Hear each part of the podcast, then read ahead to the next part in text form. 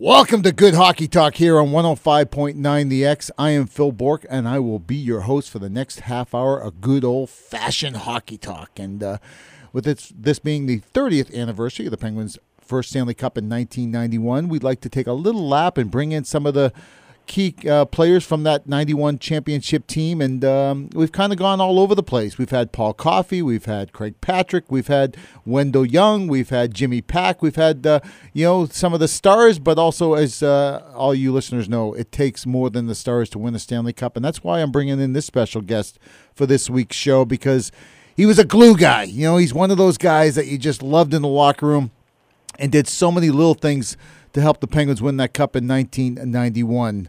He was number 15 in your program, but always number one in your heart. Penguins forward Randy Gilhen. Hey, Gilly, how are you? I'm great, Borky. How are you doing? I'm happy to be here. Listen, Gilly, the, the big reason I wanted to bring you on uh, was I saw uh, read an interview that you did and you talked about and you went to a lot of different places throughout your career and we're going to get to your career a little bit but just quickly the, the passion in the words that I read in this interview and how much you absolutely loved being in Pittsburgh. You were in a bunch of different places, and I know you're from Winnipeg, and I know you're the unofficial mayor of Winnipeg, and you love it there. For whatever reason, you love it there. But the passion that you had for being here in Pittsburgh, and I know it always is a little bit better when you win a championship, but we didn't win a championship the year that you got here, but you still absolutely loved the locker room and you loved everything about the Burgh.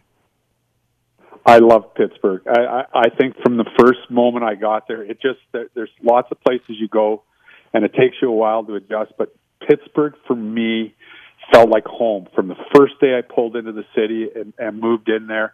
I, I don't think I've I, I don't think I've ever had so much fun as the two years I had in Pittsburgh, and that's uh, that's attributed to the teammates I had. We just had a great group of guys, and you hit the nail on the head. I, I mean, you have fun when you win, but it was more than that. It was the city, just everything about Pittsburgh I fell in love with. Now, Gilly, you were the first player ever born in Germany to win the Stanley Cup. I'm going to try to get this right and correct me if I'm wrong. Zwei, yeah. Zweibrücken is is the town. You almost were, nailed it. I almost got it. Yeah. Why don't you say it? So you I got it. go ahead and say yeah, it. So, Zweibrücken. Zweibrücken. Okay. Uh, yeah. Why were you? Why? What would? What happened with Germany? Why, why were you in Germany? Why were you born in Germany? And then how did you get from Germany? When did you come to Canada and uh, plant your roots in Winnipeg? Uh, I was born in Zweibrücken because my dad was a member of the Canadian Armed Forces okay. stationed over there. So we uh, he was on a tour over in, in Germany and uh, we spent a few years over there, and then uh, and then moved back to Winnipeg. So uh, yeah, I, I I've never been since uh, since I've I've grown, and uh, when all this nonsense gets over, this COVID nonsense, it's one of the trips that I have planned. I'd love wow. to go through uh, Germany and Europe and just uh, and just see you know where I was born, and you would not believe it. It's amazing how many letters I get from German kids and hockey players still. Wow. To this day, uh, with uh, wanting. Uh, you know, sending penguin stuff and other teams that I on wanted an autograph and sent back to Germany. So it's uh yeah, I was a Canadian guy born on on a on an Air Force base, but uh, that's how it all came about. Uh, your dad, Sid, who I met uh, met a couple times at the old ground round in the the South Hills, uh, no longer with us. Uh, sorry to hear that, Gilly. But I always like to hear the stories of growing up, and especially in a hockey community like Winnipeg, like you did, the influence your dad had on you as a hockey player. Is there any fond memories or anything special you can talk about? Oh, I've got a million memories of my dad. My dad, obviously, and my mom. Uh, I think most most guys are, you know, whether they're involved in any kind of athletics, it's a double parent thing. But my dad was my dad was actually a pretty good player, and one of the things when he did do his tour in Europe was he played on the team that was over there, that was stationed over there, the military but, team. Uh, yeah, Yeah. yeah, they had a traveling team that went around and played, and and uh, their uniforms are were much like how the Winnipeg Jets are now Oh, wow. uh, designed. But uh, you know, my dad was just a guy that loved the game, and I think uh, I think he passed the the greatest gift he ever gave me was the love of the game. I I just loved hockey, loved playing it, loved being around the guys, and uh, and that was my dad. My dad was a funny, funny guy and just loved to play the game. And you can talk about the times he spent outdoors with you or at the rink with you and all those things. But I think the greatest thing he gave me was just the absolute love of the game. Well, that's a that's a great story, man. That just it just gives me goosebumps hearing that and the relationship you had with your dad. And obviously, uh, he taught you the right things. Gilly, I didn't realize this. I'm going to spit some numbers out at you. You were an unbelievable offensive player, and I knew you always had a good shot, and you know you had some time and space that you could pick a corner and you could rip it at the NHL level. But you never had the numbers like you had in junior, playing for the uh, Winnipeg Warriors in the Western Hockey League, 82-83. 71 games, 57 goals, and 101 points. Gilly, yeah, I mean, this is this is incredible. That I mean, you had a year in the eye in Fort Wayne, 44 goals. Sherbrooke in the American Hockey League, 36 goals. Um, you you played uh, in is it Moncton? You had 40 goals. I mean, uh, it's it's incredible. I mean, talk about that going from uh, just an elite goal scorer how did you change your game to be a you know a penalty killer, face-off guy, mucker, grinder type of player? That's that's a great question, Borky. Great question. I I think every guy that comes out of junior college or we we we all kind of excelled and we were we were we were good players at what we did and and I had the numbers in junior. I was a goal scorer and and same with the American League. And I remember getting called up. This is an absolute true story to the Winnipeg Jets. Uh, and John Ferguson was the general manager, and uh, Dan Maloney, old time oh, yeah. hockey guy, was uh, was the head coach. So I I was up for a little bit, and I was playing and uh, going about my business, and then they sent me back down to the minor leagues. And Dan Maloney called me in, and I will never forget this. He had the depth chart up behind him, all the names written on the board, and he looked at me and he said, "Where do you fit in here?" And I kind of sat there and looked at it. And then at that time, the Jets center ice position was Dale Hawerchuk, who's a Hall of Famer. Yeah. Thomas Steen, who was an unbelievable player, if you remember Borky. Sure. And Laurie Boschman wow. was a great third line center. Yeah. So he just looked at me and he just said, Your path to the National Hockey League needs to be you need to be a checker good face-off guy, responsible defensively. If you're going to break into our organization, he just said, "I don't know if you're if uh, if somebody else might take you like that, but in our organization, you're going to have to learn how to do this." And I went back to the minor leagues for just a short stint again. And uh, Rick Bowness was my coach down there. He was the coach of Dallas now. We right. talked about it. We really worked on my defensive game, and I got called back up and never went back down. Incredible story. I want to talk about that a lot more, but we do have to take our first break. And when we come back, uh, we'll talk about Randy Gilhen's NHL career, more specifically, his time wearing the black and gold and winning the Stanley Cup in 1991. He's Randy Gilhen. I'm Phil Bourque, and you're listening to Good Hockey Talk here on 105.9 The X. Welcome back to Good Hockey Talk here on 105.9 The X. I am Phil Bourque here with former Penguin forward Randy Gilhen. And uh, Gilly, what do you remember about June the 6th, uh, excuse me, June the 17th, 1989? Uh, trade with the Winnipeg Jets, yourself with Jim Kyte and Andrew McBain uh, coming to the Penguins for Randy Cunneyworth, Dave McLlwain, and Rick Tabaracci. Well, it, it, I, I'll tell you this is this is absolutely true. I was I was in the gym with a couple of the players on the Jets, and the draft was on the radio, and we were listening to the draft, and uh, the Winnipeg reporter came on and said there's just been a deal done between uh, between the Pittsburgh Penguins and the Winnipeg Jets. Uh, when the details get announced, we'll let you know. I finished working out, got in my car, drove home, walked into my house, sat down to have lunch with my wife, and the phone rang, and it was Tony Esposito. Wow! And uh, I was a hometown guy in Winnipeg, but I can tell you it was the it was the move that changed my life uh, for the better. It, it was just uh, it gave me an opportunity to play, to go to a great team, to win a Stanley Cup. It was just uh, it was it was just an amazing move for me, and uh, and uh, the rest is history. I mean, to, to be able to win a Stanley Cup was the ultimate. You you wore a bunch of different numbers also. Uh, here with the Penguins, obviously you wore number 15, but uh, you wanted to wear number 19. And the Penguins pick up this this guy, this Hall of Famer that was uh, you know not too shabby of a hockey player, Bryan Trottier. I want you to talk about this story a little bit because the way I understand it, that uh, you know Trot's you know pretty unassuming guy, didn't really make a big deal out of it, but um, he was going to wear number 91, and you went, no, that's Trottier can't wear 91. He's number 19. And you switched the number there. You wore a bunch of different numbers 15, 16, 20, um, you know, 39 in Winnipeg. Any, any, um, story about you know what number was important to you and was that an easy decision to give up your your number 19 for Trotz?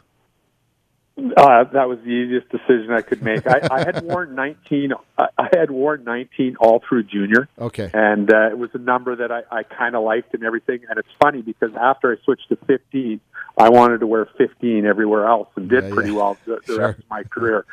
But uh, the, the Bryan Trottier story was was. Uh, we signed Trotz in the summer, if you remember Borky, and uh, I never even thought much about the number situation, to tell you the truth. Sure. And I remember getting into Pittsburgh on Labor Day long weekend, I think it was, and, and driving in and and walking into practice the first day. And camp wasn't due to start for about another week, but uh, Stevie Latin had all the sweaters already hung up and things like that. I remember walking in and walking by Trotz's locker and looking and seeing 91 and just stopping and saying, looking at my locker and seeing 19 and just I walked. I literally walked right down the hall to to, to Stevie Latin's office and said, uh, "This can't happen." Like, uh, and I hadn't even thought about it all summer. I hadn't even thought about the number situation. But it was a week before training camp. I walked in uh, to the locker room and saw the sweaters hanging and thought, "This isn't right." So that's how I switched from uh, from 19 to 15. Well, you know I'm a big numbers guy, Gilly, uh, and you know I'm a big karma guy. I'm a, a true believer that things kind of comes full circle. Well, the number 19 comes full circle for you because on April the 19th, 1991, one of the most memorable goals ever by Randy Gilhen. What do you remember? Playing the Washington Capitals, Patrick Division final. We're down one game to nothing. Late in the game, Frank Pietrangelo's in goal delayed penalty on Tim Berglund from the Washington Capitals. Nobody's up. I remember sit, I was next to you on the bench, and you're always into the game. You're always like, who's up? Who's up? Who's going? Who's going? Delayed call. Nobody jumped over the boards. Who jumps over the boards? Randy Gilhen jumps over the boards and scores an unbelievable goal to tie the game. Big Artie wins it in overtime. What do you remember about all that? I remember just the way you described it. I remember sitting there, and, and if you remember Borky, it was always a rule that uh, you know, when the goalie came, usually the next center up jumped yeah. or Mario. Right. So right. It, it, didn't matter. Usually Mario would go over or the next center up. And I remember uh, no nobody was ready to go, so I I just hopped over and uh, and literally took about ten strides, and the puck came right down the middle of the slot to me, and I put it in and tied the game. And uh, you know, obviously a real special goal for me, and uh, you know, funny moment the next day, you know, uh, Bob Johnson said, "Great goal, but don't ever jump again." yeah, there was only four and a half minutes left in regulation when you scored that goal, and I could still, I could still see it uh, in my in my vision in my head right now. That just beautiful goal and the celebration and the the place going nuts. Uh, and that's what you need, as you know, Gilly, to win Stanley Cups. Uh, but you know, you bounced around a little bit after that, um, and the next year, actually, you're playing for the New York Rangers, right? And you you have to play against the. Penguins again. That you, I mean, I remember going up against you, and um, you know, it was a weird feeling to see you playing for the Rangers the next year. That was that was a tough one. Uh, yeah. I I really liked my time in New York. We had a really good team. That was uh, we we uh, actually won the President's Trophy that year in New York. And if you remember, right. Borky, that was the year of the. Uh, I I think there was a strike, not a lockout, but a strike for about two weeks, yeah, and it really took a lot yeah. of momentum away. Yeah, really took a lot of momentum away from our team, and uh, meeting the Penguins in the playoffs that was hard. That was that was tough. Uh, you know, when you're on the other side. I was wearing a Ranger sweater at the time, and as I said, loved the team that I was on there. You know, I loved playing for Roger Neilson, yeah. and uh, but going up and and you know how how uh, tough playoff series can be. They're they're a real grind and uh, and you know real face to face and man to man battles and. Yeah. Uh, to battle the same guys that you, you won a cup with the year before was tough, but uh, you know it was a great series, and uh, you know I, I, I think uh, you guys kind of found your legs, and if you remember that. I think you guys were down to Washington. It might have been two or three one or three one, three yeah. nothing. Three one, yeah, yeah, and, and came back, and so we knew in New York that you guys were rolling again, and, and it was going to be a real tough series. Yeah, it was, and uh, that was, of course, the uh, Adam Graves slash on Mario, Yeah. and the uh, really the emergence of uh, Jaromir Jagr, who just seemed to take over in that series. Gilly, let's take our final break. Uh, we got so much to talk about, but we only have one more segment to go, so uh, we'll try to get as much in in our final segment. He's Randy Gilhen, and I'm Phil Bourque, and you're listening to Good Hockey Talk here on 105.9 The X. Welcome back to Good Hockey Talk. I'm Phil Bourque here with former Penguin Randy Gilhen. And uh, Gilly, uh, as your career was winding down, you went back and played uh, for the Manitoba Moose there in Winnipeg. Uh, you stuck your toe a little bit in the coaching uh, part. Uh, I think Randy Carlyle was the head coach there at the time, and you know you probably played with Kitty, former Penguin, also, and tried your hand at, at coaching, and you realized I don't want to be at the rink for 12 hours a day, and it, it didn't seem to be for you. But uh, any regrets there on, on maybe being a coach? No, I, I I love coaching, but you hit the nail right on the head. I, I had moved around enough as a player, and it, it got to the point where I was never home. I, I I had my son was playing minor hockey at the time, and I think that year I saw him play three games, and uh, it it was just. Uh, it, it was just it got to the situation where I realized that one of two things was going to happen. If I was going to be any good at this, I was going to have to move again, or I'd get fired. So, um, so I thought it was just time to maybe move on, try a new career. But uh, you know, obviously, I missed the game. But the one thing that's great about the game is you, you can always keep in contact with the guys that played Right. you played with. Right. Hey, you and I have something in common. Uh, we've talked about this. Uh, my son Madison and, and your son Scott uh, were born um, with uh, with a hearing problem. Uh, just wondering how your your son Scott is doing and what is he doing? Yeah, my son Scott's doing great. Um, yeah, Borky, that, that's the one thing we have in common. My my son is, uh, you know, legally deaf. Um, he uh, the amazing clinic. One of the reasons I stayed in Winnipeg and didn't move around was they they taught deaf kids how to speak here, and my son's doing great right now. He actually uh, he, he's a meat cutter, butcher at Costco. He's got a he's a guy kid gets up every morning, goes to work, and I'm really proud of what he's accomplished with his impairment. Fantastic. And for I think for about 20 years now, uh, you've been in the orthopedic medical device sales. Uh, what got you into that, and um, how's how's business? Yeah, I, I, I got into that because uh, the team doctor uh, for the Jets and then the Moose, uh, I, I became really good friends with him. And when, when I decided to step away from coaching, he uh, he pulled me aside and said, "I've got a tremendous opportunity for you." Uh, a friend of mine is the is the general manager of an orthopedic company, and he's looking for distributors. Um, so I kind of got into that, and, and I took took a beating for a while, but learned the business, and uh, I've really enjoyed it. It's interesting, and everything changes, and uh, it's been good. The last, uh, like everybody else with their businesses, the last year it's been a little bit of a grind, and it's been tough with surgeries being cut down and and uh, suspended at times here in Canada, but. Uh, Definitely was a great move for me, and I've really enjoyed it. and are you a big fin- fisherman? I love to fish. Yeah, I, I read something where that's part of why you love that area. And most people kind of roll their eyes when they think of the winters in Winnipeg, but the summers are great, right? And, and cottage country. And uh, what is Whiteshell? I read something about Whiteshell. Is that is that an area, a cottage area?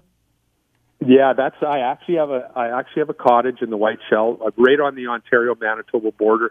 Uh, for some of your listeners, right up by Lake of the Woods, and uh, we spend a lot of time there. Our place is fully winterized, so we can use it all year round, and uh, it's uh, it's become a gathering place for our family. Uh, my daughter has four little ones, and Oh, wow. uh, so so so she's there quite a bit with her husband and, and our grandkids, and it's become a, a real gathering place and a fun place for us all to hang out. Last one, uh, Gilly, because uh, when I brought you on, I, I mentioned you're kind of the unofficial mayor of Winnipeg. I've never met anybody that loves the area like you do. uh, I'm going to kind of put you on the spot here. Greatest Winnipeg Jet, not WHA ever. Who is it? Greatest? Oh, it has to be Dale Hawerchuk, in my opinion. Yeah. Yeah. Dale was just, uh, and, and the reason I say Dale is Dale came in in an era that was uh, when Wayne Gretzky was in Edmonton, uh, the old Smythe division where they had a matchup and play Edmonton so much, and uh, you know there was a lot of great, great, great players, but it, I have to say Dale Hawerchuk for sure. Just uh, amazing numbers, an amazing player, uh, great person. A terrible loss when we lost him last year to cancer. But uh, yeah, Dale Hawerchuk is is the first name that jumps right out at me. I agree with you, and you're right. Uh, it, it was kind of a shame that he kind of flew underneath the radar with Mario and Wayne and what they were doing, but uh, it was great uh, in his passing that a lot of uh, video and a lot of people talked about how great of a player Dale Hawerchuk was because he deserved the due and he got it. Gilly, this was an absolute blast. Uh, it's so great to catch up with you. You know how much we love you here in Pittsburgh, how important of a piece of the puzzle you were in that 91 championship. Great memories, man, and uh, thanks for taking the time to do this. No problem, Borky. I miss it there so much. All right, that's Randy Gilhen. And you just listened to Good Hockey Talk here on 105.9 The X. Good night, everyone. See you at the rink.